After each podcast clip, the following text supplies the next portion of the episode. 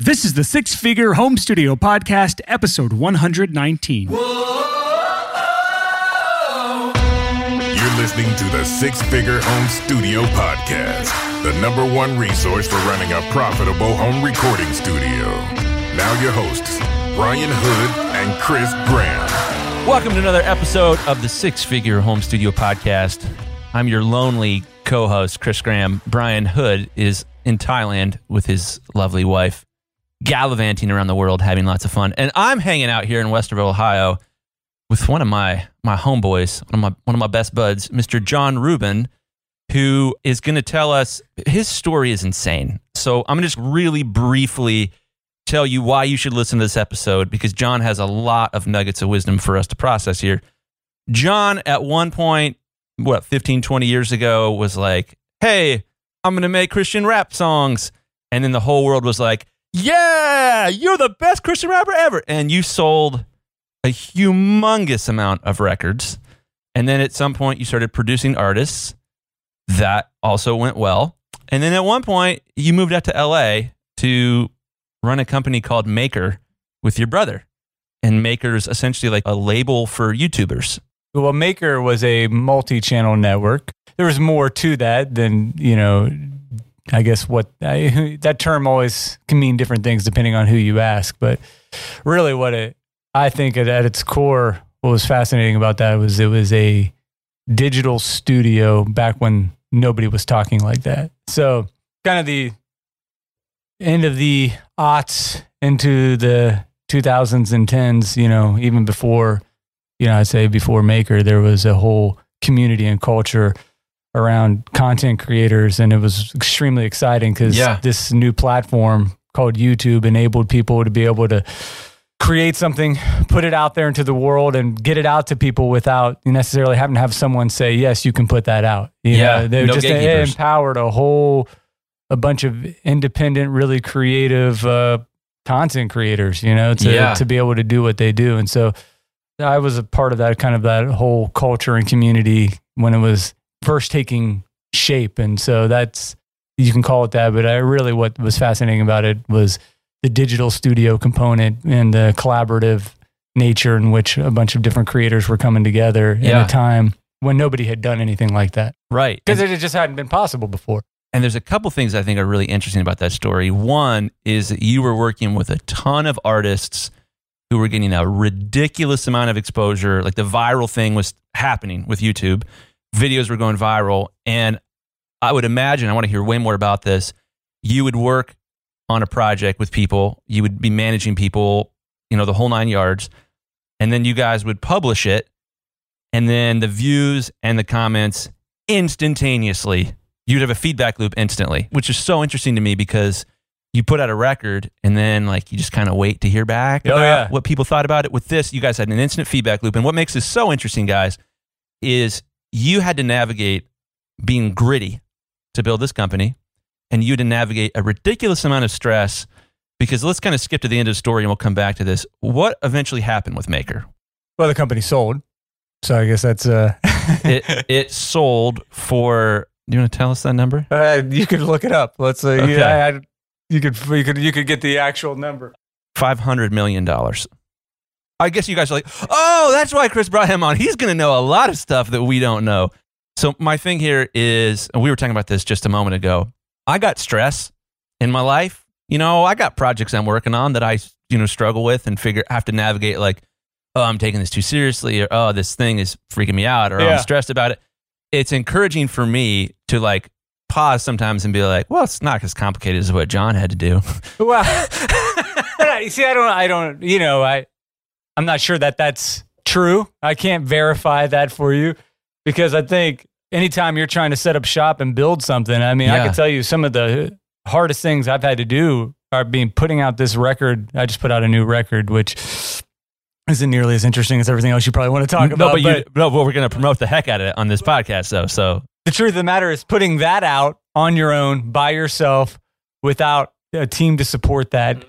Is you know without a lot of collaboration because it's just a small independent project and there's not you know yeah, there's no resources to really put towards it that's been every bit i mean that's a very hard difficult process so to be building a podcast as you also know, yeah. So I mean, it's really it's all kind of relative to where you're at, and I think it's all kind of. I mean, I was a part of a bigger team. I mean, that's Yeah. the thing. Like with Maker, I was one of many who were actively working to build this company, and I had a cool little role, you know, carved out that I was able to do, and it was really fun and exciting, and to be a part of, just being a part of that whole scene at the forefront of it is one of those things where I feel like I'll be able to look back. You know, I can start to look back now, but even 10 years from now, I'll be able to look back and be like, oh, yeah, that was kind of the origins of this whole movement. We now know the democratization of content, where the world was going with, you know, socialized videos, socialized content, or however you want to call it. But Yeah. it- so it was really exciting. And there was a team of people to support that. And, you know, when you're kind of in the middle of it, your head's down and you're just working nonstop.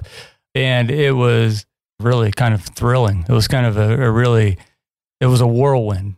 So I think your stress right now is like your podcast is you.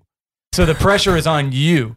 And I think I probably felt a, a similar comparison would be me being an artist and being like, if I put this out, okay, it's doing well, but how long will it do well? How do I keep it doing well? Yeah. You know, I well, people were really interested in that song, but are they interested in, you know, any anything else I have to say? And so I think building a music career might be more similar to you building your brand, your podcast in that in that Mm. regard. But if it makes you feel better, yeah, your life isn't nearly as stressful as mine.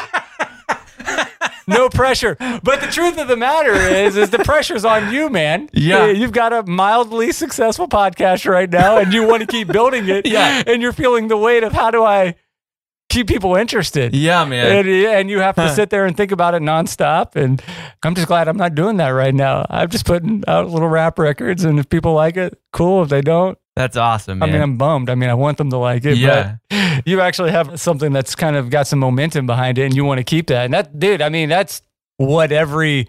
I mean, people feel the weight of this all the time, you know, in, Yeah. in, in media and entertainment, and whether you're an artist or you're creating a podcast or you have a, you know, if you're a creator putting up a show online, you know, and you, how do you keep people engaged and how do you keep the content flowing? And, you know, then you can start to really psych yourself out. Why did somebody like that? What did I do? Yeah. Well, how can I repeat that? But if I repeat that, then I can never recreate that moment. It's a strange thing, man. I'm kind of a, a nerd in that one of my favorite things is presidential biographies. Yeah. So I've read, I said, yeah, like I knew that. I didn't know that. well, that's fun fact. I love presidential biographies. They're fascinating. A biography is great because you can read a whole book. They're usually really, really long, but it's like you get the whole picture of someone's life. It's like uh, from you know their ancestors on up to their death. So a biography is usually sad because the hero dies at the end, like every time. But it's fun for me to read these books because it's like, whew, man, Abraham Lincoln sure had it rougher than I do. Like, oh man, he has that's so much stress. And it's encouraging me to be like, calm down, Chris. There's you're taking this too seriously. And I look back at like every stage of my life and I'm, you know, like, oh, uh, when I first got married, it's like, oh man, this is this is intense. This is kind of stressful. And then we had a kid. And it's like, oh, that was easy. This is stressful. Oh, yeah. And we had another kid. Like, oh, oh my gosh, that was so easy. No, this is oh, let me the third kid. And like, so your story with Maker is in that sort of same realm of like, yeah, but John, like it was intense. And and so I want to start at the beginning of your story, but like outside looking in, intensity with Makers. I remember I mastered a record for Maker years ago. I think it was Tessa Violet's record. A super great record. It did pretty well, like it charted. And I remember somebody at Maker sent me a contract after the fact, and I was like reading through the contract, and it was like an awkward moment in our relationship because I had to be like, John, I, I can't sign this because it says if I die in the middle of mastering this record, that my family will be responsible for mastering this record. I was like, whoa, whoa, whoa. I, I, I don't, uh, I don't recall. Yeah, no, it wasn't you. It was somebody. It was somebody else on the team. But it was definitely this picture for me of like, oh, dang, they got some some things that are happening over there. Like this is this is very intense. So I don't mean that as like a that obviously not a slight on you. It's just like my picture looking in of like, oh, this is how the big boys play. Are you saying that Allison doesn't know how to master records? not yet.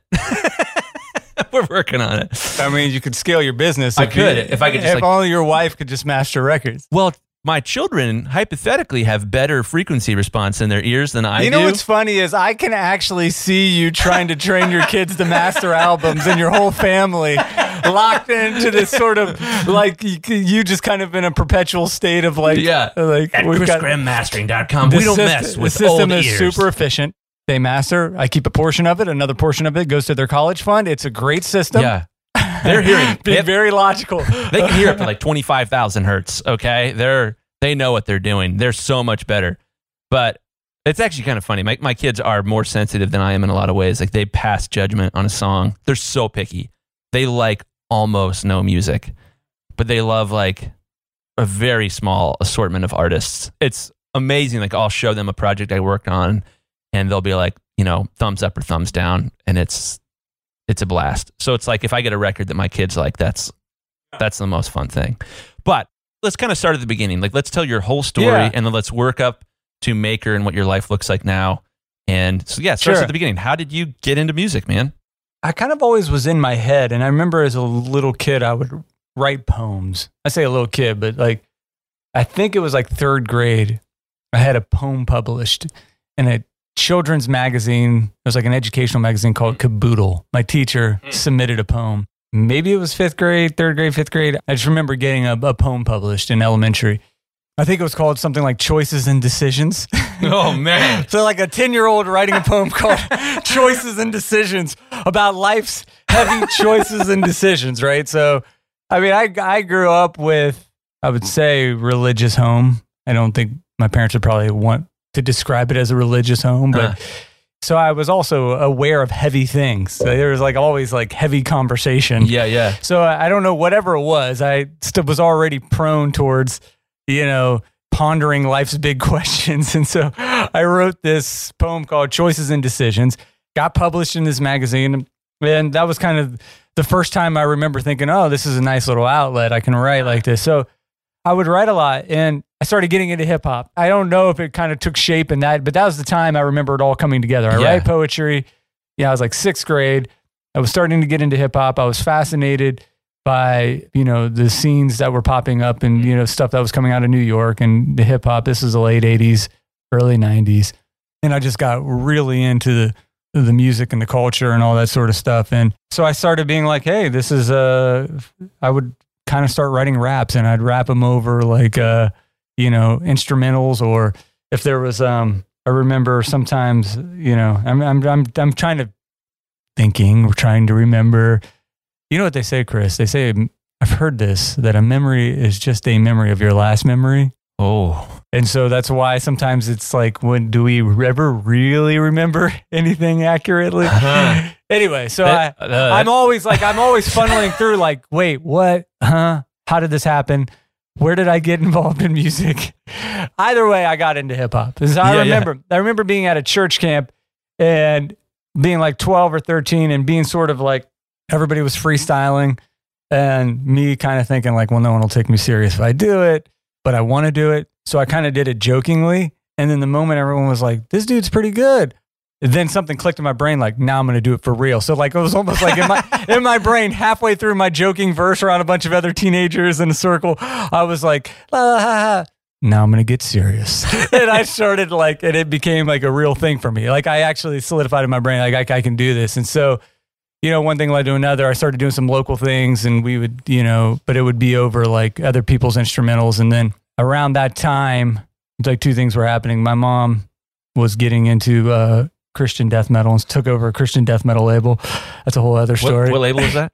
she didn't take it over, but she helped with a label called, I think it was Rowe Productions. Okay. There's a lot of Christian metal guys that listen to this podcast Yeah. for some reason. It's like a huge amount of them. Well, so my mom was way into Christian death metal. It's one of those things where I casually mentioned my mom running a Christian death metal label. That's a, in of itself a whole interesting story. Yeah, but yeah. Like you know, but my mom was way involved in the scene, and she loved you know like really, really like even my metal friends were like, your mom's into some stuff that's just like way more intense than where we care to listen to. Whoa.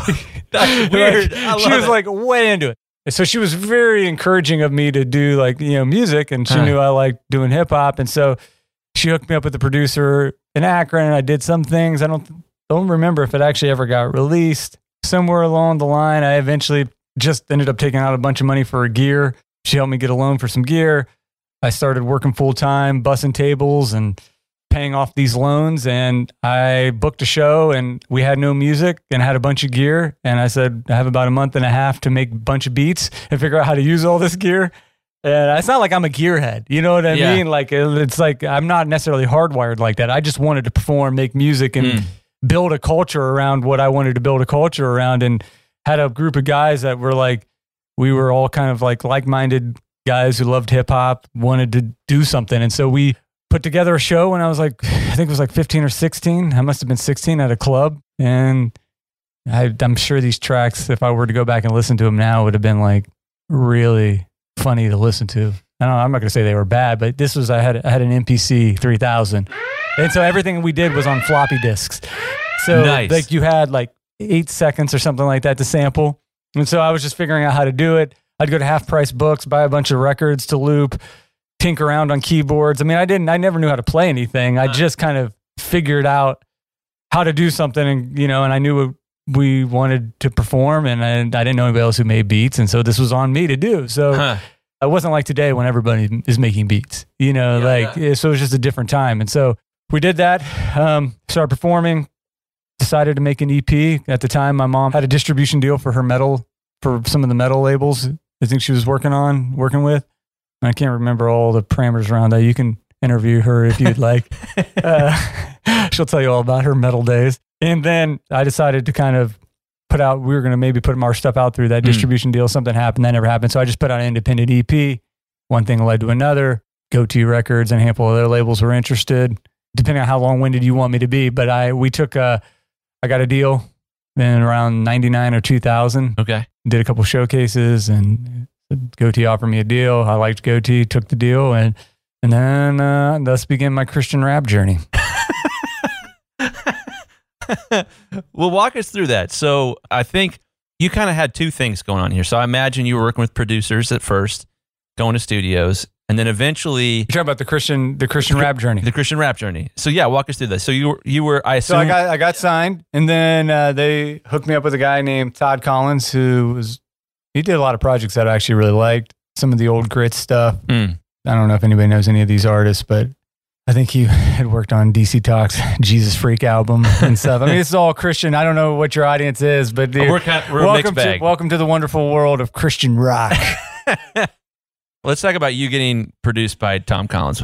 Todd, Todd. Todd Collins. isn't the Tom Collins? That's a drink, right? It is a drink, a Tom Collins cocktail. All right. So you were sipping Tom Collins, working with Todd Collins. Sipping Tom Collins, working with Todd Collins, and uh, he's a really good producer. And I super proud of the work that we did together.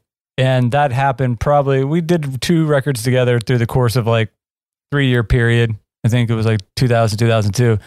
Probably about the time when you were walking into church and they were like, John did this. I got to state this too, because I, I think uh, you hear so many bad stories about labels and all this sort of. I had a great label. Like my label was awesome. That's amazing. I mean, they just cared about their artist. And I, I mean, there were things that, you know, obviously you wish your career would have taken a different turn, but I can't complain about the character and just the, the way they treated me was like awesome. So I had a really cool label and they saw that I was very hands on with my music. I was steering things in a different direction, you know, come my third record. And so, yeah, they let me produce it. So basically, Mm. yeah, that's what I did. I took the budget and I built a studio. And the funny thing about it is, I don't know anything about gear at all. Half the time, I'd be like, what gear do I have? Which I said is a really funny conversation because these are all gearheads here we're talking to. But I, you know, apparently I was like, oh, I have Neve preamps. Apparently those are pretty nice because all the gearheads were like, those are sweet. You know what I Well, mean? and let me let me tell you something. I didn't mention this before we did the interview. This is no big deal. Feel free to say brand names as much as you want. But our podcast is kind of weird. Mostly audio engineers that listen, but we have a gear slut alert. We don't talk about gear at all, which is really weird in our industry. So like when this goes out, you'll hear like a. You're not allowed to mention gear you can, but you'll get a gear slut alert. because you're just like, we don't want to hear about gear. Well, that's the thing is like in our industry, a lot of guys fixate of like, oh man, if only I had this piece of gear, then I'd be Well, successful. So then I then I am great for your podcast because Yeah, I yeah, just yeah. didn't care. I didn't I didn't know. I had a buddy who I had worked with in the past, so I should probably say I tracked my first EP with was a guy named uh, C.R. Pendleton. Yeah. Who got mentioned on the podcast very recently. So CR is an interesting guy, man. He's a really cool dude, and he kind of me and you. I, mean, I think we've talked about kind of the trajectory of your career with mastering. But Hmm. CR had kind of figured out a long time ago how to just produce a volume of indie bands and do it and do it well At and, provide a Yeah. good piece of product. Let me kind of cut in here. We've got uh, a couple episodes ago, I forget which number it was. We had Seth Mosley Oh yeah. on the podcast. You know Seth? yeah. No way. Well, Seth is crushing it right now. Oh, I know Seth. Yeah. Like he's writing like number one hits all day long for Christian radio. Like Yeah, he's yeah, destroying it. But yeah, Seth was on, so CR got mentioned like a couple episodes ago. I, I probably need to reconnect with him. No, no, CR, dude, he he was a very sharp guy, man. And Huh. as far as like understanding how to build a business around recording, I mean, and obviously Seth worked with him, so he knew talent. But yeah, no, so CR ended up coming into my, and it was a house in little house and Uh, we redid our basement, and Mm. that's where I made my third record. We outgrew that, and then I, that's when I got the other place with the you know the house and the little house in the back that we put Yeah. the studio in. And so we were just making music in the back. So for two albums, it was CR, and you know he some of my probably I would say my most successful stuff came out of me and him kind of tinkering in the back. At that time, it's like I listened to those records, and I'm like, some of it, I'm like, what was I thinking? this is a style I should have never have attempted. like, and then some of it I absolutely love. But the point is, is we were experimenting and having fun, and that was really fun too, working with him. That's awesome. So the label funded the record. Yeah, you bought yeah, gear. CR came over and you guys. Yeah, we produced it together. Hmm. So I, my production, like when I say I, I produce, I, I produce probably in a very traditional old school way where I'm like really dig into the division of something or Hmm. you know try to. It's just very hands on and how you know song selection, how we're going to navigate that if I were to work with another artist, but I was never behind the boards. See, to me, that's a dream. If I were ever going to produce again, I would want to be the guy that didn't touch any gear. But I feel like nowadays you've the only producers are the guys who are doing it all. Kinda. Yeah. Yeah. Yeah. like, So that's what I say. It was very old school, but that's because I was also an artist. I mean, and I was only part of the production that Yeah. was going on. I was working with guys like CR, and then that's when Seth, Seth Ernest, who I ended up doing three records with, but then Seth ended up coming and hanging out in the guest house and, and producing and, and writing. And and it's at this point that I kind of enter the story here. And I remember I was sitting there and you guys had just gotten masters back from somebody and you're like, ah, these don't sound good. Gosh, this is like our third revision. What are we going to do? And I was like, um, I could maybe try to master these for you. And it was like, it was like kind of, you were like the first client I had after I stopped taking any that's other. hilarious. projects. Well, Yeah. I remember that Yeah. very clearly It was wild. because the legendary story, how I can hear dither. Yeah. So this is funny. I had done a master's for you guys, and clearly, you know, this is ages ago. I was not as good as I am now. And I had inadvertently double dithered. I had more than one dither going on in the master. And I gave you a master that had just like And uh, explain to me what dither is again. well, without getting too technical, like it makes things sound better when they get converted to like a lower quality file. it's just a subtle. It's you shouldn't be able to hear. You it. shouldn't be able to hear. So what happened was I gave you a master where I inadvertently just had like way more dither than I should have had on it. And then I was like, oh, wait, wait, wait, wait, wait, wait. Let me redo that. And I sent you a second master. And you could, even though like I couldn't hear any difference, you could reliably pick between too much dither and proper dither. And I remember sitting in your car. So like I made a CD that was like track one, uh-huh. like I randomized it, like track one, song one, too much dither, track two, song one, proper amount of dither, and didn't tell you which was which, and you like nailed it. Like you were like, oh, it's that one, it's that one, it's that one, and I remember just being like, what the hell? Like, how is he doing this? I still don't fully know what dither is, but I wear that as a badge of honor. You can whenever, hear it. whenever I tell Seth when he's mixing, I'm like, Seth, remember to stop acting like I'm being too picky here. I'm the man that can hear dither. I can I can tell the difference. Like, oh man, uh, what did we go with? Did we go with double dither? we went with way too much dither. Those songs still sound really good. I went back and I was because I'm working on a new set, and I pull in a few tunes from that album, and I listened. I was like, yeah, that album sounds really good, dude. Yeah, man. Well, thank you. It was a ton of fun. Your mix engineer was really good. He made it very easy on me too. So there's that. I forget who it was. Anyways, okay, so let's grab us back on course here. So you you're working out of a home studio. You're making records. These records are doing all right. They're selling. They're selling, Like yeah. a ton of people are all over the world listening Well, to I, your mean, music. I don't know if I'd say a ton, but I had a good audience, and I, you know, like enough to keep making records. yeah. Do you Yeah. know how many records you sold in your life? I don't know the exact number. It, it, it wouldn't be like it's nice. I feel good about it, but it's nothing like it's nothing insane. In Like, Christian music, it, it was good. for what I was doing in the 2000s as a guy doing kind of alternative hip hop and the youth group world, Yeah, you were was, killing it. I did really well, and I'm really. I mean, I got to make music I was proud of. That's that's awesome. That's the thing too. Like Gotee was all again. They were very supportive of me, and it wasn't like I was just handing them. Sometimes it would be something I think was like could have been easily marketable, and sometimes it's like, I, how are we going to market this tune? I, who's Yeah. going to listen to this? Like it depends on depend on the project, but or the you know. But I I- I think yeah, I, I did well. I'm I'm happy with it. It's But, awesome, man. Yeah, I like that you think it's a ton. Well, like in, in the Christian music world, well, you tell me what you think a ton is. I'm actually curious about this. I don't know, like like a hundred thousand records I back in the day is a sold lot. a ton of records, then, my man. well, I mean, case in point, I, I have no gold records. it's all good. So here's the thing. Case in point, we were just at breakfast at North Star Cafe down the road here in Westerville, Ohio. I don't know if I mentioned this before. You also live in Westerville. Again, Westerville is weird. There's no reason Westerville should have so many cool people living in it, but there are a bunch. It's great. It's a And, great uh, town. It's a great town, and uh, we were having breakfast. And Does somebody, normal better than anybody else. it's true. We're the most normal town you can possibly do. It's the possibly have. most exciting normal town on the planet. There we go. Let's make that our slogan. But yeah, we were at breakfast and somebody walked up and and uh, introduced himself and quoted your song lyrics at you, and it was like, yeah, this is Chris, this is I know this is making me sound good, but that was my wife's old boss. you're trying you're trying to create a story here that's not here, man. Oh, come on. It- That it was was- my wife's old boss. It seemed like it seemed like he was a fan until he told us he was your boss, and then yeah, I might have oversold that a little bit. I had people who liked my music. I sold. I no. I, Yeah. I I toured around the world. I I was very fortunate. Yeah, I remember hearing a story one time about for somebody who was like, man, I just went on a missions trip to Africa, and all the people over there knew who John was, and I was like, wait, what? That's insane. But let me let me get us back on course. I know Brian Hood is listening to this episode as he finalizes it, and he's and he's thinking, damn it, Chris, like tell like get on point, tell the story. So let's talk more about Maker. Tell us the story of Maker. so when you talk about that story, I, again, you, you kind of talk about what I consider the beginning of a really cool scene.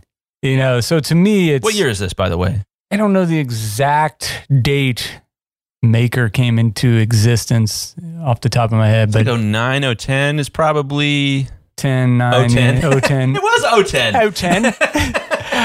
010. 2010. 2010. 2010 and 011. You know, if you back up even before that, what was interesting is around 2006, I think it was. We could look it up. 05, 06, I think. My brother wanted to shoot. He just was really into this thing called YouTube. Which had just come out. It just came out. And my brother really wanted to shoot something around me and my career and do something funny or come up with something, pitch an idea because he saw YouTube as this. Um, he was extremely excited about it because this was, a, you know, he had he's been he was talking about the future a long time ago, you know, like, and I think he was a big champion of the idea that you didn't have to go to the gatekeepers and you could Mm. do this yourself. We were looking at it like, we'll shoot this fun video, we could put it on YouTube.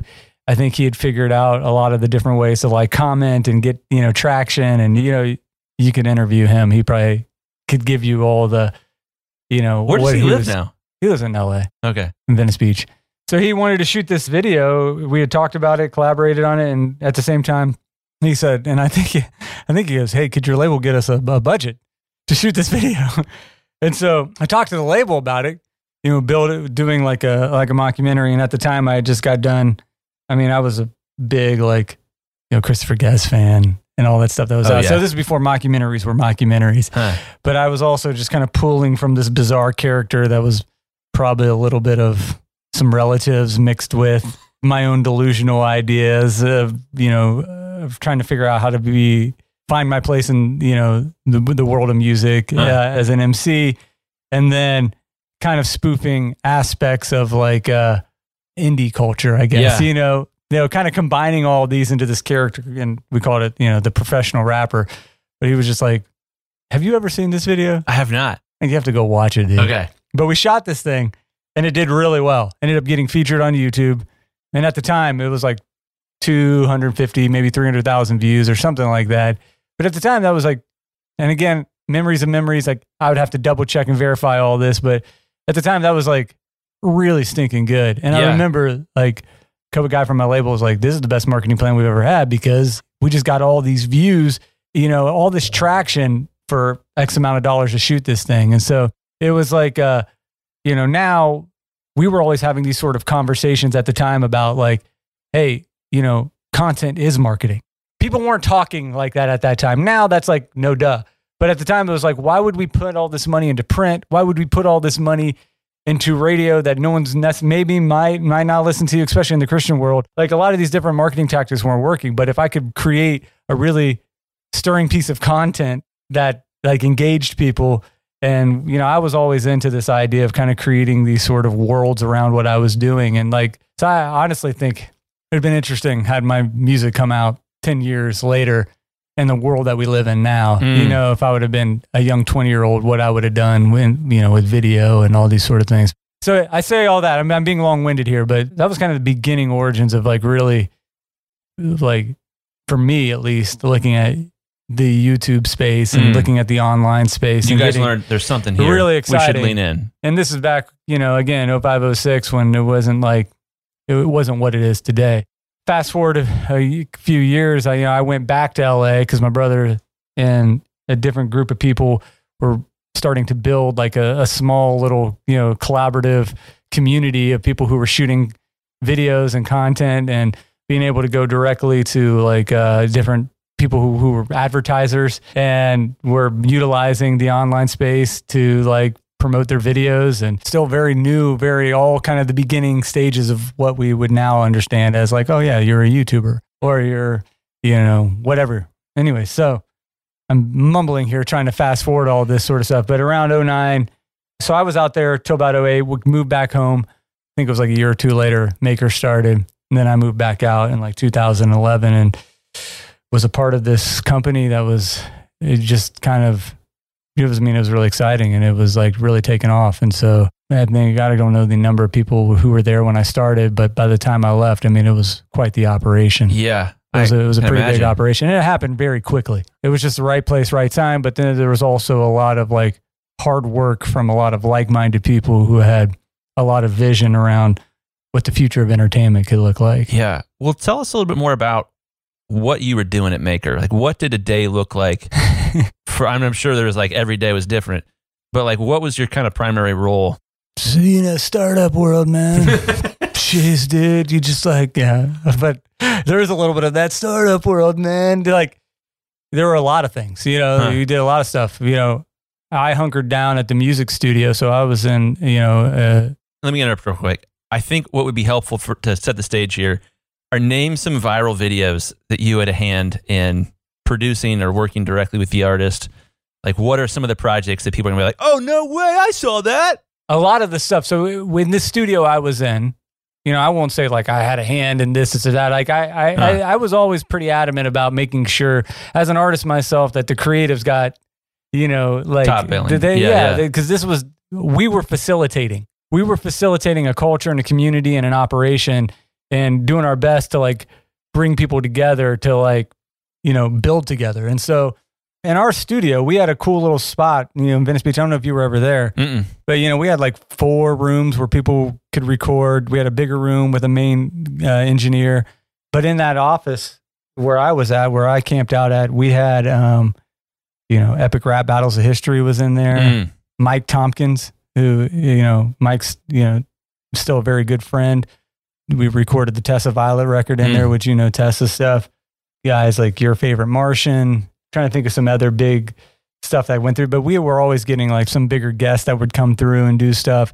So there was a lot of really successful people doing like some pretty cool things in that building. And again, I was one piece of a much bigger collaborative group of people who were pushing this thing forward. But it was wild, man. It was it was really wild because it all. I mean, when you think about like a a factory of you know innovation or like content creation. I mean, we had three or four studios and people were creating and Yeah. soundproof rooms and pumping out videos that would generate huge numbers and you know people would be i mean there was a lot of like i mean when i look back on it i'm like oh, it's pretty cool that i got to be a part of all that you know and at the forefront of a lot of like where the world of entertainment was going you Yeah. know? you know I, the ones that people always seem to get a trip out of like people will always bring up like you know epic rap battles of history if you've ever seen it. I mean, Amazing. yeah, Yeah, they, yeah. they were so brilliant They really that- were. Yeah. they're really fun. So that was always a fun thing to to watch come alive. Those guys, you know, they they really had their systems dialed in, and it just it was like they, you know they were putting out some really cool stuff. Well, and I think your guys' story is so interesting because there's there's a wave, there's a technological and cultural shift happening here, and YouTube was not the juggernaut that it now is. It was a baby. It Yeah. was it was like a TikTok, you know, right now of like, Mhm. oh, this YouTube, it might be it might become a thing, but we'll see. And you guys seem to, particularly with YouTube, ride that wave in a really really intense way. And I I think one of the things that I think is so interesting about that, we were talking about this this morning at breakfast, is I would imagine you guys would make something, maker, that's what you do, right? And then you'd release it, and within like two seconds, the views would start to come in, the comments would start to come It's in. It's like instant gratification. now you put it a record, and you're like, do people like it? Uh, well, maybe I don't. Well, know. it's funny because now it's like I can I can kind of you kind of you get that now when you put out music because you put out Mm. music you can kind of say oh these people are responding. I just posted this tweet about this new song Yeah. and people like Yeah, it. yeah, yeah. You know, yeah, no. So that's what I'm saying. It, it depends on what period. I mean, because you can even go back before Maker, Mm. and I can go back to just that little that house in Venice Beach where there were like a lot of those first YouTubers, and they. I mean, I remember like my brother sitting up in his loft in his house, just like posting a video and you know commenting on things and seeing how people respond and. You know, so it was interesting to be a part of Mm. that. The origins of how all that came to be is really interesting to me. By the time we were deep into Maker, you know, it was kind of, you know, it's a, it, you hear this term, it's almost played out, but when you say the Wild West, it really is the Wild West. You're kind of making it up, figuring it out as you go dude. as creators. yeah. And you just saw this new opportunity. It was a world of new opportunity. You didn't have to wait for the big companies to come in and say you can make something. You could just make it. And if people liked it, you could do well at it. You could build a career at it. And if you stayed active with it, and these, I mean, these kids, I say kids, kids, adults, whatever, they're in, insanely talented because some people are like, oh, it's just a goofy video. I was like, you know how hard it is to make that goofy video, to shoot it, to edit Hmm. it, to conceptualize it, to put it out there, to stay engaged with the people who are responding to it, to build your audience. I mean, these sort of things were not like, I don't know what else to say. I already said it all. That's difficult to do. You know, so it's funny. We're sitting here talking. You're talking about your podcast right now. I'm like, you're saying like, I John had so much more stress. I'm like, I understand the stress you're going through Hmm. from an art. You're kind of like an artist right now. You're you're a creator. You're trying to build your thing yeah. and maintain your thing and engage your audience with it and give them a real good product. That's why you have wonderful guests like me who come on and you know and Well, let me kind of pull a piece of what make you, bad dad jokes. Heck yeah, dude. I need more of those in my life. We all do.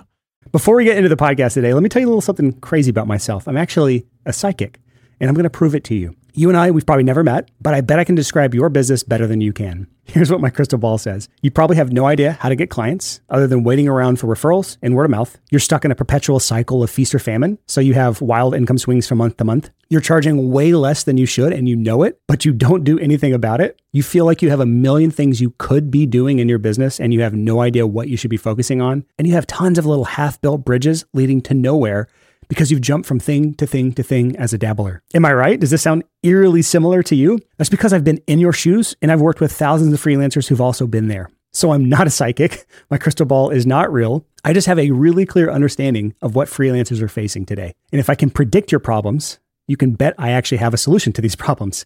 It's called client acquisition. We talk about this all the time on the podcast, but for some reason, freelancers still haven't really figured this out yet. This is why I created Clients by Design Coaching. It's a truly unique coaching program that helps you build your own client acquisition machine so you can break out of this feast or famine cycle that most freelancers never escape. So here's how our approach is unique. First, We do a deep dive on your business, we figure out what's missing, and we give you a complete marketing roadmap right from the start. So, no more dabbling, no more guesswork, just a clear path to getting more clients. You always know what your next step is because we actually assign specific tasks to you. So, instead of feeling overwhelmed, instead of feeling scattered, you can just focus on your next step. That's it. We give you unlimited feedback on everything you do so you can feel confident that every single step you're taking is the right one. And we hold you accountable, not by nagging you, but just by genuinely supporting and cheering you on every step of the way. If you're behind on any steps we've assigned to you, we'll proactively reach out and see how we can help. Clients by Design is not a course. We look at it like a partnership. We'll always show up, we'll always give you what you need, but you have to be willing to put in the work. This program is not for everyone, and that is okay. As of right now, I just checked the numbers. We've only approved about 25% of the applicants we've gotten so far. And that's because we are selective. We only accept your application if we believe we can truly help you. So if you're ready to end your feast or famine cycle and build a client acquisition machine, you can apply for Clients by Design by going to sixfigurecreative.com slash coach. That's the number six figurecreative.com slash coach. Now here's our show. I think one of the things I want to I want to pull out of what you just said is you talked about the Wild West. Yeah. And I think if you want to talk about your success, it's that you figured out where the Wild West was and you went out there and you did some gunslinging. And I think the reverse picture of that that so many people do is they want to look at somebody else's blueprint. We talked we talked about this a lot on the show uh, in regards to there's a book called Blue Ocean Strategy. And for those of you that haven't heard that episode, the general idea is that when you're building a business, you can build it in the red ocean or the blue ocean. The red ocean, a lot of competition. Everyone's trying to do the same thing. Everyone's trying to follow the same blueprint. And as a result, there's blood everywhere. Everyone's getting torn to pieces. And then blue ocean is like, I'm going to go and do something that nobody else is doing because I'm going to go to the Wild West. I'm going to figure out where things are in flux, where things are changing. And it's in the blue ocean that you can see occasionally really, really fast growth. You're not competing. You're not thinking about what other people are doing. You're just making art. You're just executing. Yeah, man.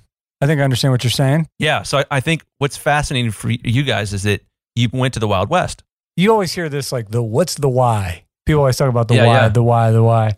And what's really great and cool about Maker and the whole culture at the time is I understood clearly the why and I was excited about the why. I mean, when you talk about the d- democratization of content or however you want to put that, what that era felt like to me was a real sense of independence. And it really, I think for a lot of people, when I go back, and I was even saying this a little earlier, when I track how I got into music, I was never even, I never really cared about like getting a record deal, any of those sort of things. It wasn't like I was into independent hip hop and I loved the culture. I loved, I loved the vibrancy of the whole culture of hip hop and not just even just the music or the idea of a record label or like, I liked, you know, the b-boying. I liked the, the art. I liked the DJs. I liked the whole thing and the Mm. vibrancy of the community and the culture of it. And I think there was a, a sense of independence that me and other like-minded people had. So when shifting into the YouTube space and kind of at that time, there was just this sort of like crazy unique energy going on where I used to hear these words like the democratization of content and meaning like anybody could could do it. You, you didn't have to wait for a gatekeeper to say it was okay. If you had the will, if you had you know enough resources to just put together a cool idea and and shoot it low budget, like there were people who were there to respond to it. And then the idea that you know YouTube is like you could put it up there and. Yeah, I don't know how they look at it now, younger younger generations, but at the time that Take was that was revolutionary. That you could put something up there, you know, at the same time you had MySpace popping. You know what I mean? That you could put something online, people could share it. You could build an audience, you could build your own audience, Hmm. and it was your audience. You know what I mean? And you could talk directly to people and you could create a format that was engaging. Then you could put it out there. You could get on a regular routine of putting it out there and you could kind of schedule it out and you could actually make a career for yourself doing that. That was revolutionary. I think, you know, what happened was that now you see major industries in, in entertainment taking their cues from it. But at the time, it was this sort of thing that was on the fringes of, you know, entertainment, but it ended up becoming kind of A- pop culture. Yeah. You know, and so that was really exciting. We knew the why. I mean, if you ask what it was, it's like a digital studio. It's the studio of the future, you Hmm. know, and that was really exciting to be a part of. And I think that that is still like, you know, when you talk about like people who do things or want to set out to do something, like, you know, you knew what we're going out, moving out to LA when I flew out there with my wife and my one year old literally got off the plane, went to IKEA, grabbed a mattress, and you know, shared a house with my brother and his girlfriend. You know, like it was exciting because we knew what we were getting into. You know what I mean? Huh. And we'd kind of been around it, been a part of it from the beginning, and it was a trip, man. I think the interesting question here, the, the big takeaway that I think could change some people's lives listening to this podcast is there was a moment and there was a place, and th- it's going to happen again, but it's going to be something totally different. It might be TikTok. It might be somebody who starts a business doing similar stuff to what Maker did, but for making like TikTok videos. And instead of just being like, oh, we're going to hold our, our phone up and whatever happens, happens, to put thought into it and to have a production team. You look at YouTube, and correct me if I'm wrong, but before you guys, generally speaking, you had one person teams making videos. And it's like, oh, we got a guy. There was no like, let's build a structure to make the best damn content that we possibly can. Well, I think the one person team was still very much the spirit of that era. Yes. but it was the support that you want, you know, or the collaboration, you know, and the sharing of audiences and the growing of audiences and, Mm. the, and the community of people who are engaged to this new form of entertainment.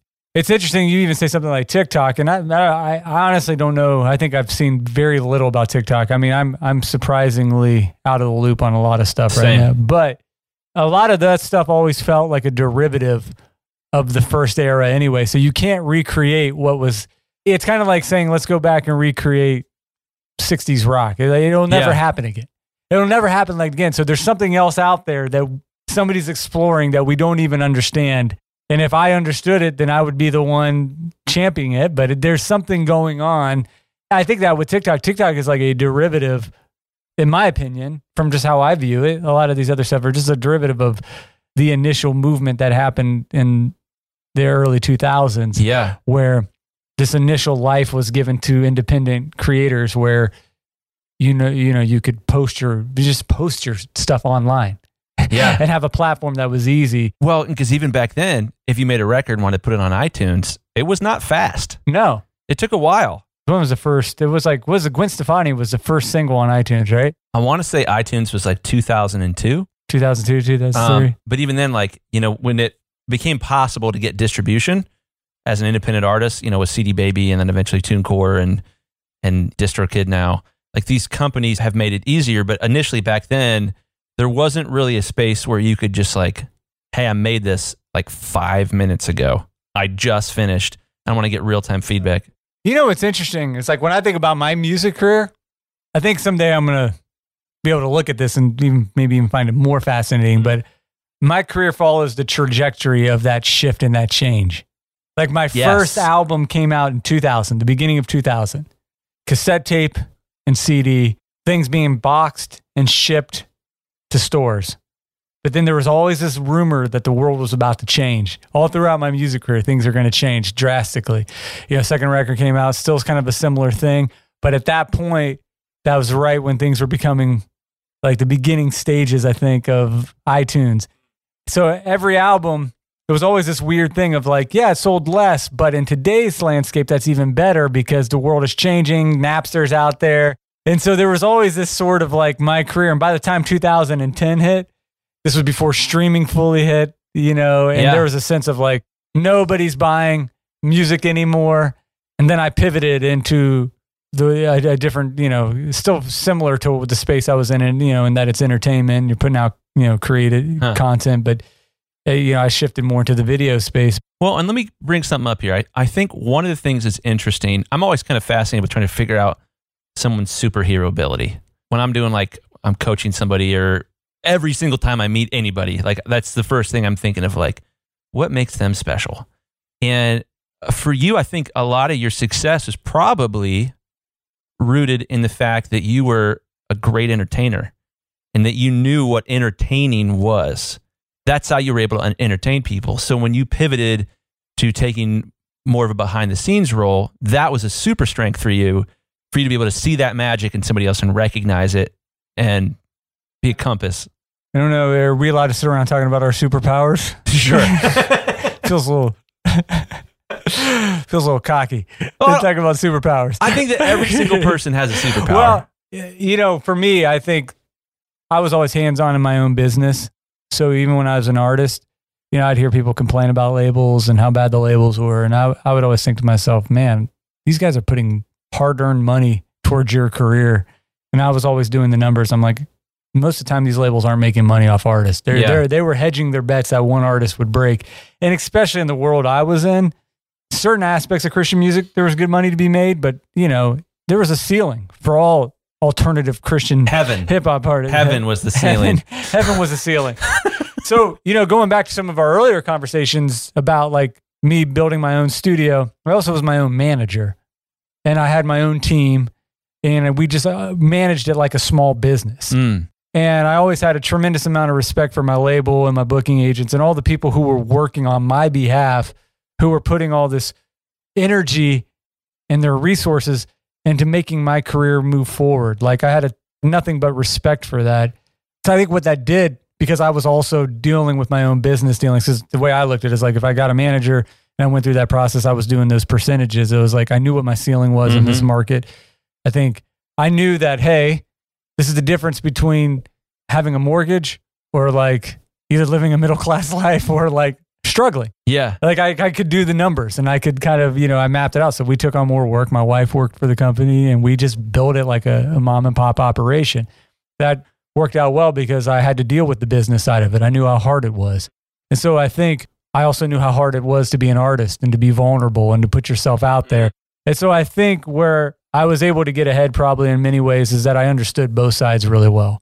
And I think that worked to my advantage when working with talent to be able to, you know, I don't know if you call me an A&R, but for lack of better words, or, you know, to be in that space, to know that these artists were putting their like everything into something, but then then also to be able to see the other side and how hard it is to run a business Mm. and how hard it is to keep that thing going and moving and to make payroll and all these sort of things that come with you know the business side of it. So I always been able to kind of live in that that Yeah. tension between artist and the practical side of what it takes to run a business. And not that's not to say like now I think there are a lot more artists who are much more because they a lot of artists are doing it all themselves. And Entrepreneurs so cool they, entrepreneurs, now. Yeah.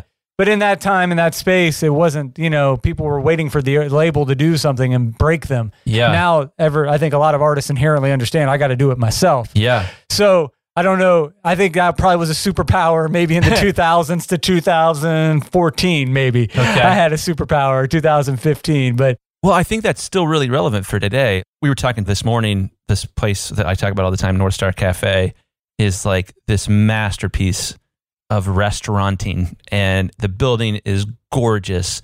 It's a, this gorgeous modern architecture. The food is amazing. The entire experience is incredible. We were talking this morning about this kind of Venn diagram. You've got two circles, form and function.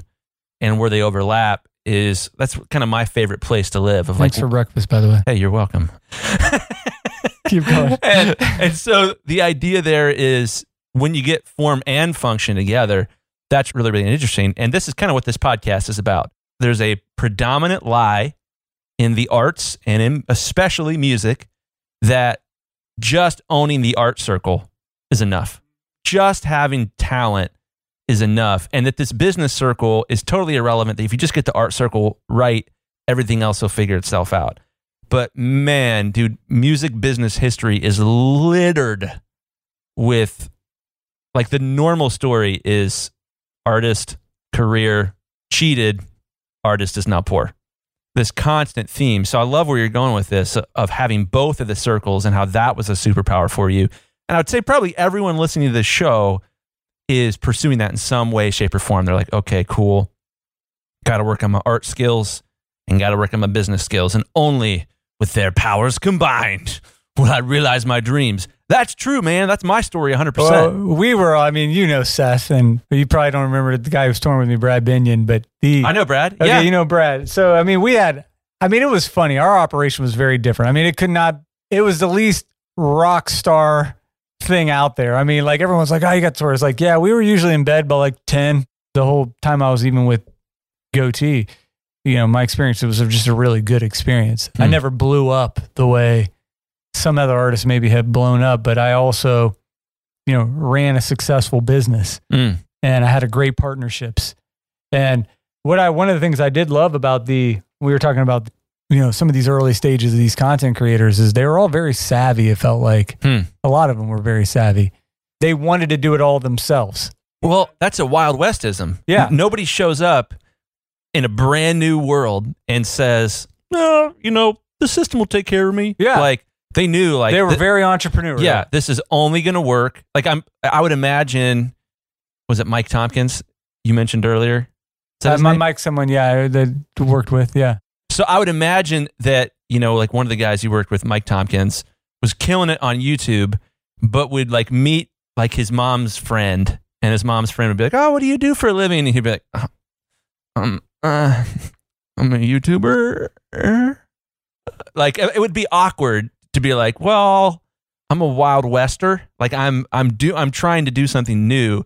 So as a result, like I am actively problem solving.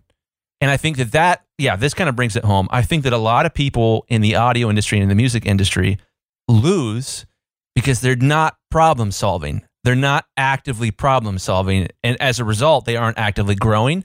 And they're just like sitting back. And it's the, we talk about this a lot on the show. It's this if you build it, they will come mentality of like, oh, like I made this piece of art and I was so genuine and I poured my heart out. And like the world now owes it to me to be like, wow, good job. Well, no, man. You know, like I can even say on my own stuff, the new stuff I'm putting out, like I, it's it's hard not to fall into that. If you build it, they will come Yeah. mentality because you just been when you've done it for so long. But I'm like, in many ways, I have to start over Every time. because there was this yeah. huge gap, and it's like start to ask yourself. It's, I mean, it's really funny. I mean, sometimes I sit back, and I'm like, I'm 41 years old, putting out my a rap record. You know, it's like, and you know, you you could see, you could the self awareness can kind of kick into the whole process, but take all that out of it. What I've also realized is like. I'm not owed anything. I got to start over all over again, Mm. and I've got to build it all over again. And you know, it's now how bad do I want it? You know, is it just a hobby at this point? Which, you know, is it just something fun I'm doing? Which it is just something fun I'm doing right now. But I think you've got to always, you know, be willing to reinvent yourself. I mean, I feel like we're he- you hear this sort of talk all the time. So I'm like, oh my God, am I really about to say reinvent yourself and stay hungry and stay, you know, nimble and all these sort of things? But you have to because it changes so fast. Yeah. And I think what uh, again a lot a lot of these creative people who were coming up in the in at that time, they were like, yeah, you were excited that there was a place that you could make something and be a part of this socialized video conversation that's happening, kind of this new medium for entertainment that hadn't existed before. You were excited to be a part of it. You're already on the forefront. You're already probably very assertive in your own, you know, mm-hmm. and and what you and not just waiting for somebody else to come along and you know fund something for you. Totally. You know, you did you took the initiative on your own. I don't know how that translates into the world you're in. You know, it does translate. I don't. I don't. I, I wouldn't know the mechanism in which you would. You know, what sort of like tricks of the trade or anything like that. Well, here's how I would apply it. So yesterday, something kind of weird happened here at the office. Ryan, who is Andy J. Pizza's agent, showed up with a piece of art that he found like sitting outside his neighbor's house in the trash. And it's like this pretty big poster from the 60s. And it's a caveman with a chisel making a wheel. And then there's two cavemen in the background, kind of like whispering and snickering. And then the quotation mark, it's kind of like a New Yorker style cartoon, is it'll never work. To me, I was like, that's the freaking coolest thing I've ever seen because I'm sure that's how it was. That like Ugg the caveman is like trying to make a wheel, and it would be pretty hard to do this in like 10,000 BC or whatever it happened to be. And I would imagine that a lot of cavemen were just thought it was hilarious that he was willing to go into Wild West world and be like, yo, I think I can overcome friction with this shape that I'm making. And like, we'll be able to move things farther. So, like, if we catch a giant animal, we can like put him in this thing I'm going to call a wagon and like drag him. to me, like, that's so fascinating. And I think what's interesting to pull out of your story here is that there will always be two cavemen in the background saying it'll never work. And there will always be a new Wild West. There will always be like a TikTok, man, that's for kids. You know, like why would you spend any time on TikTok or like Instagram? Man, that's like that's I, like I mean, Instagram's harder to hate on because it's kind of it's super popular. But you look at every new shift in culture, and the reaction is always a collective. It'll never work. That makes sense. But you know, you know, here's the situation: you're sitting there think, talking about stuff. I, I think one of the challenges I always have in these sort of conversations is half the time, I think I was just a doer. Like, why wouldn't I start an indie label when I was 16, an indie Christian rap label? or you know what I mean? Why wouldn't my mom start a be a part of the Christian death metal scene in her mid 40s? And why wouldn't I just plug into the we, we you have gear, we can make a record, we'll put that record out and it'll be distributed, right? That's how that you know, I think sometimes if you overthink something instead of just moving forward with something and letting there's that sort of like you can stay in conceptual mode so long that you never go anywhere and you Yeah. try to mastermind something. The thing about the Wild West Mm. is you got out there, you didn't know what was going to happen, Yeah, and you just went for it. you drew, you pulled the gun out, and you started shooting it. Sometimes, a lot of times, it doesn't work. So I think for me, uh, yeah, I'm looking back and be like, wow, that's crazy that we did all that, you know, because it was just like, well, yeah, why wouldn't I do that? Why wouldn't I, you know, someone wants to offer me a record deal? That's cool. I like them. They seem like great guys. And, you know, at the time, there was no sort of like, I didn't have a manager. You know, I didn't even know what an A&R was. I didn't know any of this stuff. I didn't know any of the parameters of it. I just knew I wanted to make music and build something cool around what I was doing and bring my team along and put it out there. And, you know, then it's like, oh, we're going to shoot these videos and do this cool thing. Oh, that's fun. We can create a series of sketch comedies and I can somehow apply that to my music career and I can have a multifaceted, you know, I could be a renaissance man. I could be, you know what I mean? Like I can be, I can do sketch comedy. I can be an artist that works well with the live show I'm trying to put together. You know, why wouldn't I do that? So much better than, you know, hoping someone thumbs through a magazine and sees my face there and says, oh, he's got a new record out. You know, I would much rather build a culture around what I was doing. And the whole idea was you build a community and an audience and you engage with that audience and you're constantly engaging with them. And that's what I think more than anything, the new world offered, you know, is that you mm-hmm. could stay in constant communication and engagement. Now, I think there is also a downside to that because you can overdo that. You know, now you have all these people coming in with their marketing strategies. You got to communicate on social media and you do it this way and you do it this way. And honestly, I think some of it just becomes noise. If it feels like you're a marketer, you're not doing it right, probably, you know? And Ooh. so I think that's the flip side of the challenge, I think, of being able to do it all now. Because it, like I, you know, you ever see this? You, you you're on Facebook or something, and some guy just blitzes you with like everything he can do for you or what he's doing, and Yeah, it's, it's, uh, annoying. It's just too much. it's too much. It's too much.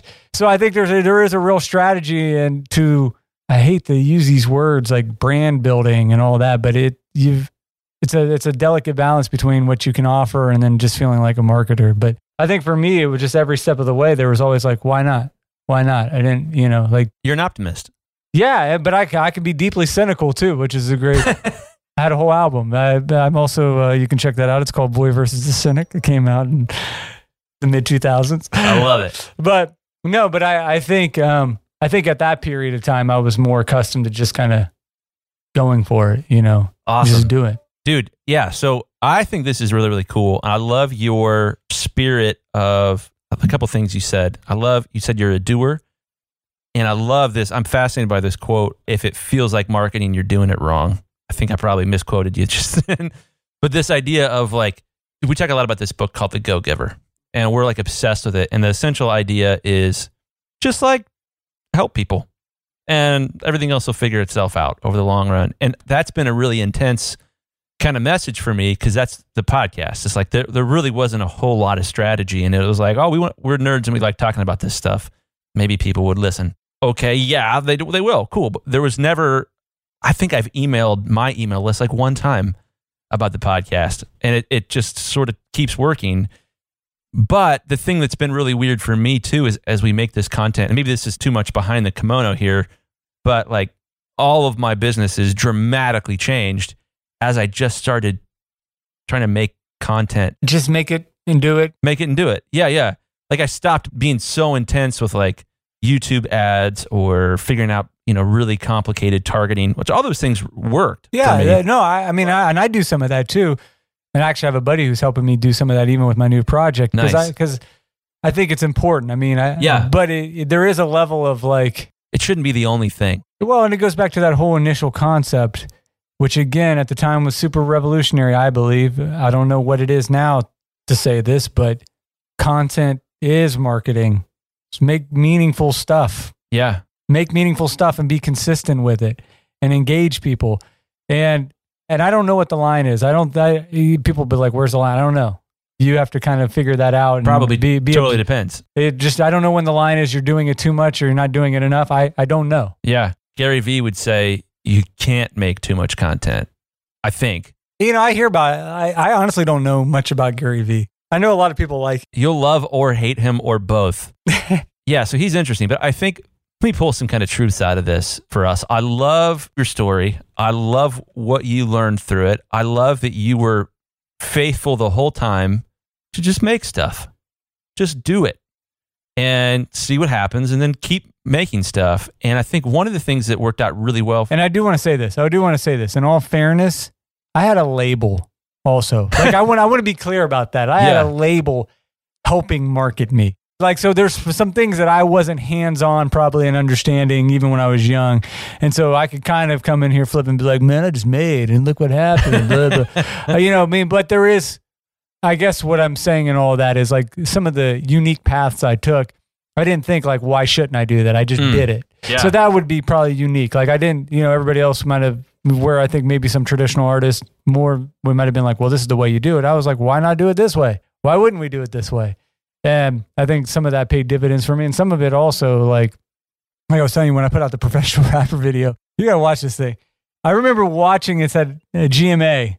Gotee played it at GMA, and I remember watching people's expression on this video. And I it was I actually remember being insecure about it because I was like, oh man, I realized quickly how weird it was that I I made this mockumentary. And I think what probably happened through the course of that period is like probably five out of ten people who were into my music loved it. Two out of ten were probably like, yeah, whatever. And probably three people were like, this guy's lost his mind. Uh, We don't know what's going on here. We're done. You know, so like I don't know. At the end of the day, but that what that did is that that sort of thinking paid huge dividends in the overall story. I think Yeah. of what I was doing. you were okay with that. yeah, I was okay with that Yeah. because I knew that if just music alone, making just putting on another record, doing the same tours over and over, I wanted to do more with creativity and I wanted to expand on it and I wanted to build a real culture around what I was doing and not just put out records and cross my fingers and hope people would listen to them. And so I think that really helped. You know, I think long after my I wasn't selling as many records, I was still getting shows because I think you know, I was still getting tours and tour, you know, people were taking me on tour because I think they knew that I brought something more than just the music that even people would know or not know. They knew that the music would connect, that there was something bigger to what I was doing Mm. that made it a little more engaging. And so I think it did pay dividends. It, you know, it didn't, I don't, whether or not it blew my records up or didn't, you know, that's not the, that wasn't the whole, that wasn't the point. The point was, is it built something much bigger. But also I was going to say the thing about content too, when we talk about this story of like audiences, what I loved about those YouTube community figured out in those early days is like the collaborative side of it and the Mm. sharing of audiences.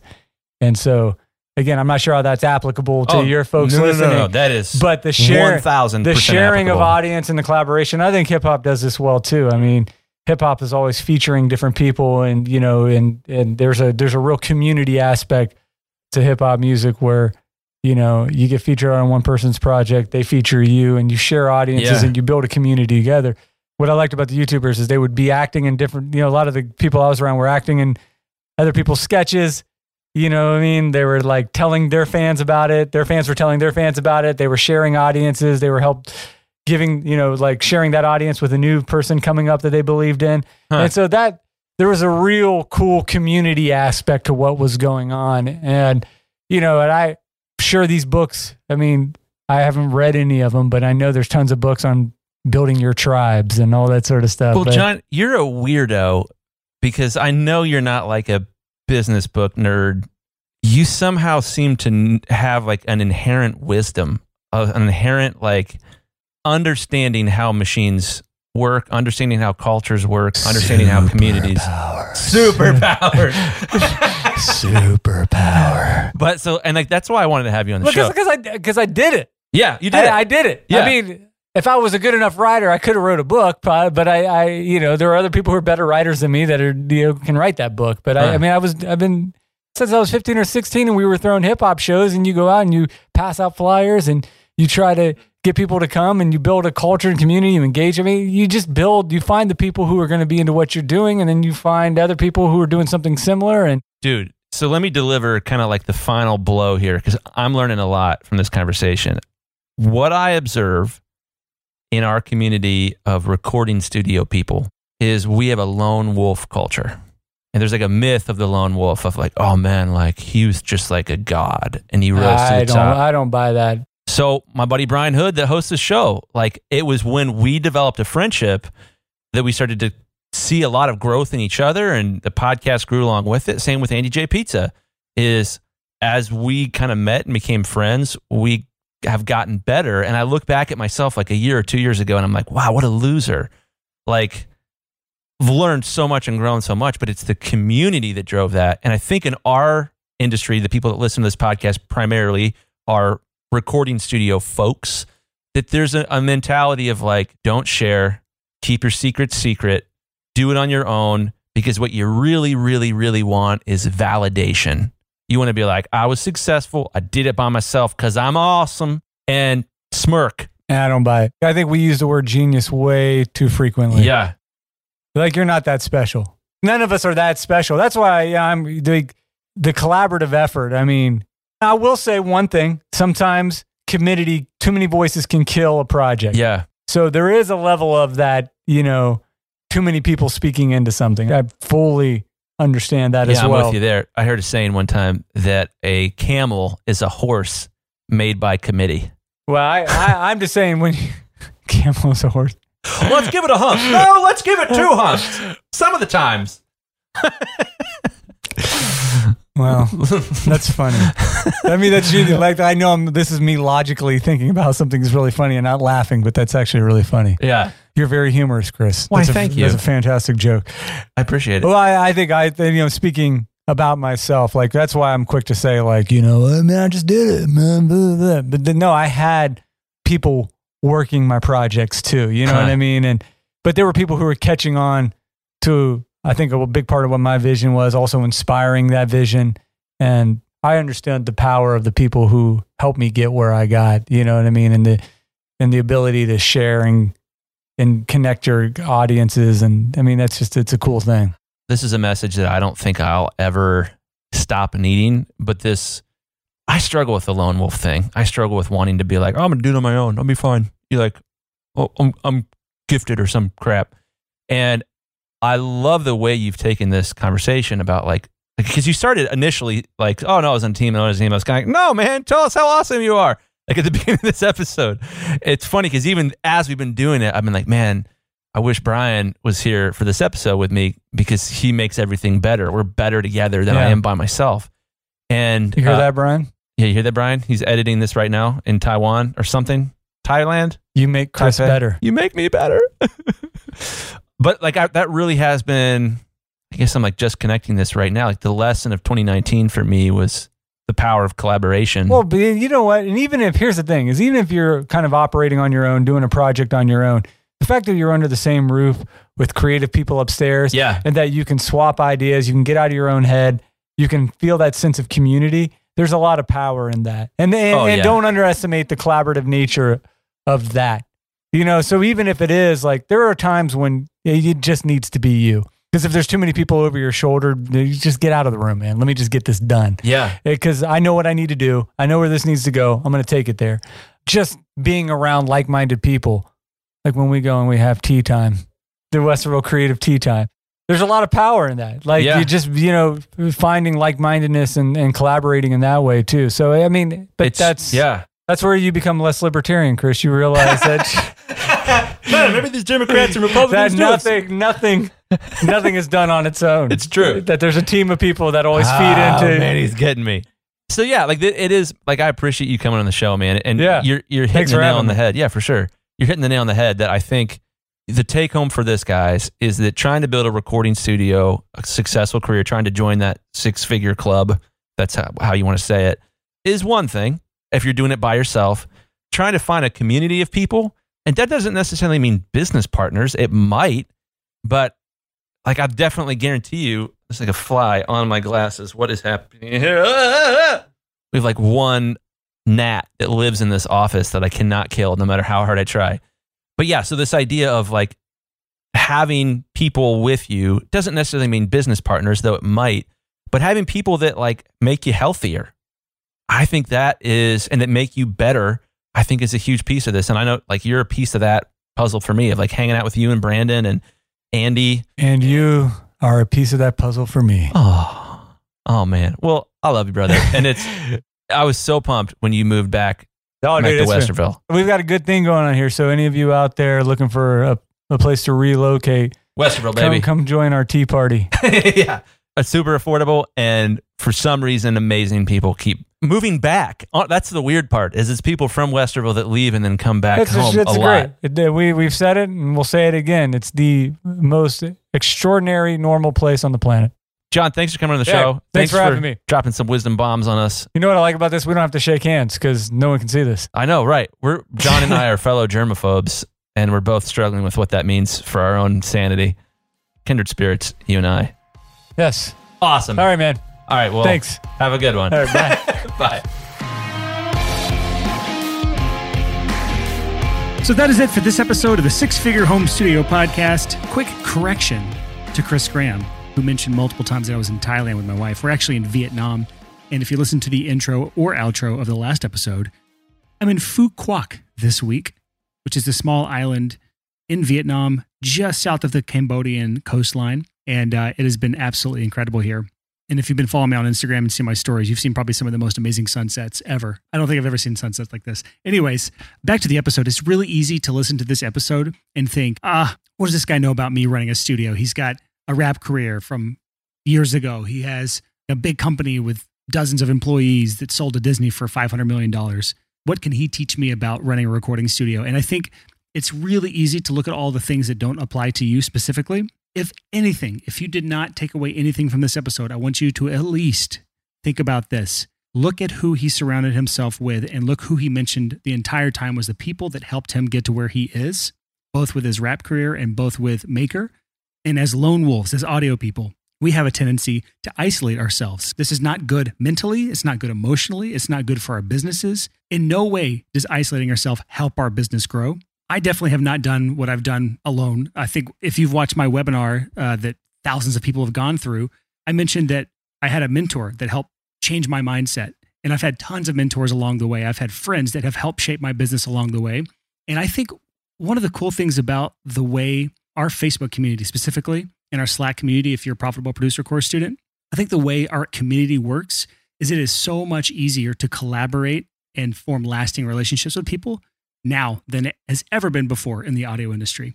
And I really believe that one of the interesting business models that will probably start to flourish is more and more collaborative studios or co-op type studios. If you go back to episode 27 of the podcast, where we interviewed Matt Boudreau of Working Class Audio, that was one of his big shifts is when he shifted to a co-working style studio. He had people to collaborate with. He had shared expenses with people. It was a much more healthy environment than when he was trying to rent a big studio and incur a lot of debt uh, and had high overhead. So there's, there's a lot of benefits, not just monetarily, but emotionally and creatively to collaborate with other people.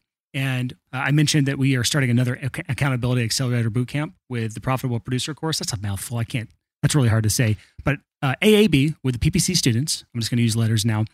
One of the coolest things, the biggest takeaways that they have when they complete that program, that eight week program, is that they come away with a mastermind group that they then have forever or as long as they stay together. Um, it's it varies from group to group, but I still have groups from wa- way back with AAB one from 2017 that are still meeting regularly for their mastermind meetups. And if it looks like a mastermind or whether it's people you're actually working with together in a studio location, whether it's a multi room facility or you're sharing a space for working on your business, which we talk about in the podcast all the time, working on your business versus working in your business. Working in your business is collaborating in a studio. Working on your business is maybe collaborating in an office space and working on systems of your business. Whatever it looks like, find people to surround yourself with so that you are not alone in this world and you will be better off for it. I can almost guarantee it, but then there's always the chance that you pick the wrong people to be around, which can also be toxic. But maybe Chris and I will have an episode in the future on finding great people to surround yourself with. Before I go here, I wanted to mention that FilePass, we just had, as of two days ago, we just launched client uploads, a major feature where all you have to do is send a link to your client and they can upload files straight to your project. Super, super easy way to collect files if you are a recording engineer or a mixing engineer and you're trying to collect large session files, or if you're a mastering engineer and you're trying to get WAV files from your clients so that you can master them. It is the easiest way to collect files from clients because the, the files never expire. They don't have to have an account or have to download any app in order to upload files to you. It is completely a branded experience, meaning your logo is on the page. It's not like WeTransfer where there's just a bunch of ads on the page. It's a much more professional experience. Another feature we launched is accelerated uploads. And this feature means that the further you are from our servers, the faster your upload speeds are going to be improved. And I we tested this. I was in uh, Thailand at the time, and we tested a 353 megabyte WAV file, and we tried it without accelerated uploads on. We were testing this, and it took 81 seconds to upload. Then we turned on the accelerated uploads feature, and it took 42 seconds to upload. So nearly twice as fast. And uh, I think if you're right next to our servers, you're not going to experience much of a boost. But if you are sending links for your clients to upload files to our servers, they may be all over the world. So it's just making that so much easier. And finally, one more big feature that we updated is indestructible uploads, meaning if you're in the middle of uploading a file, especially a huge file, say 20 gigs, and it fails halfway through. Maybe your connection's lost. Maybe you close your laptop. Maybe your computer went to sleep, or your connection's just terrible. As soon as you get back on the internet, as soon as your your computer reconnects, it will resume right back where it left off. And uh, I also got to test this thoroughly in Cambodia with really sketchy internet, really slow internet. Uploaded a, like a 20 gig file to FilePass, and it took all day because the internet was terrible. However, I changed locations multiple times. I had my laptop open and closed multiple times as I was moving around throughout the day and had no issues with it uh, resuming right where it left off. So if you want those features, go sign up for our pro plan at filepass.com and you'll get a 14 day free trial as well as a 30 day money back guarantee. So that's it for this episode. Next week's episode is not done yet. Uh, I think I'm actually responsible for that episode. So you will have a solo episode with me of some sort. I'm not sure exactly which episode I'm going to do yet. I have a few different ideas. So stay tuned next week, bright and early, 6 a.m for episode 120. Until next time, thank you so much for listening and happy hustling. Whoa!